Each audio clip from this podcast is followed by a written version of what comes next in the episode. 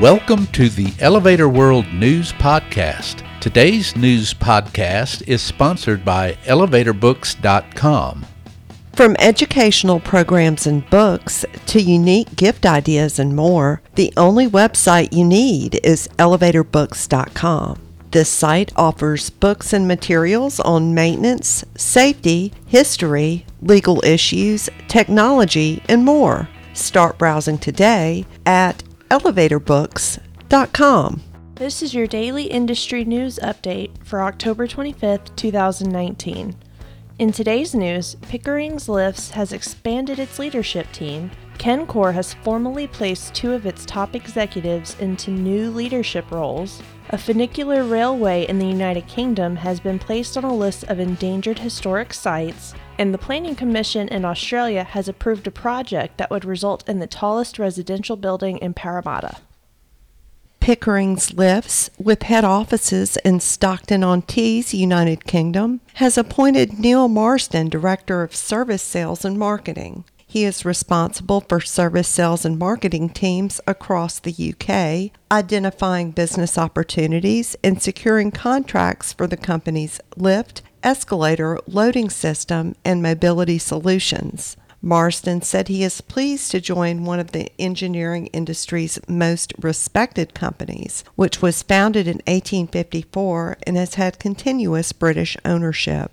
Pickering's Lift's managing director Paul Brooks observed Marsden's sales and marketing experience, along with his knowledge of and passion for the industry, will benefit clients. Kencor Incorporated, headquartered in West Chester, Pennsylvania, has announced a succession plan effective November 1st. Karen Kennedy Dodds, formerly vice president, will become CEO.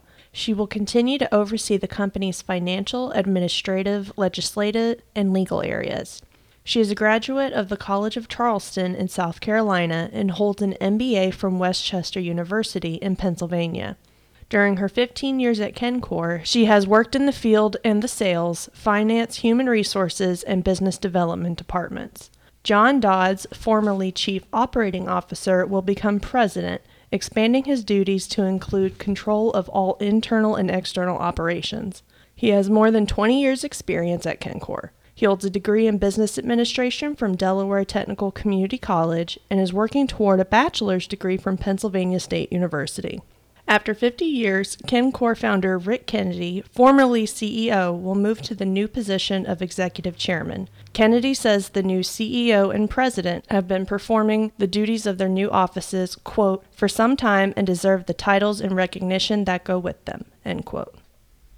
Historic England recently released a list of historic sites most at risk of being lost forever as a result of neglect, decay, or inappropriate development in the annual Heritage at Risk Register. The sites added to the register in 2019 include the Lees Lift in Folkestone, Kent, which is a rare cliff funicular railway built in 1885 to transport people between the Lees Promenade and the beach and seafront. It is one of only three remaining water balance lifts in the UK, but closed in January 2017 due to safety issues with the braking system. Since then, the buildings, tracks, and machinery have degraded further. A trust has been formed to care for and manage the building in the long term with the aim of bringing the lift back into use by making essential repairs and accessibility improvements. The Trust aims to fund some of this work with a grant from the National Lottery Heritage Fund and is in the early stages of planning its bid.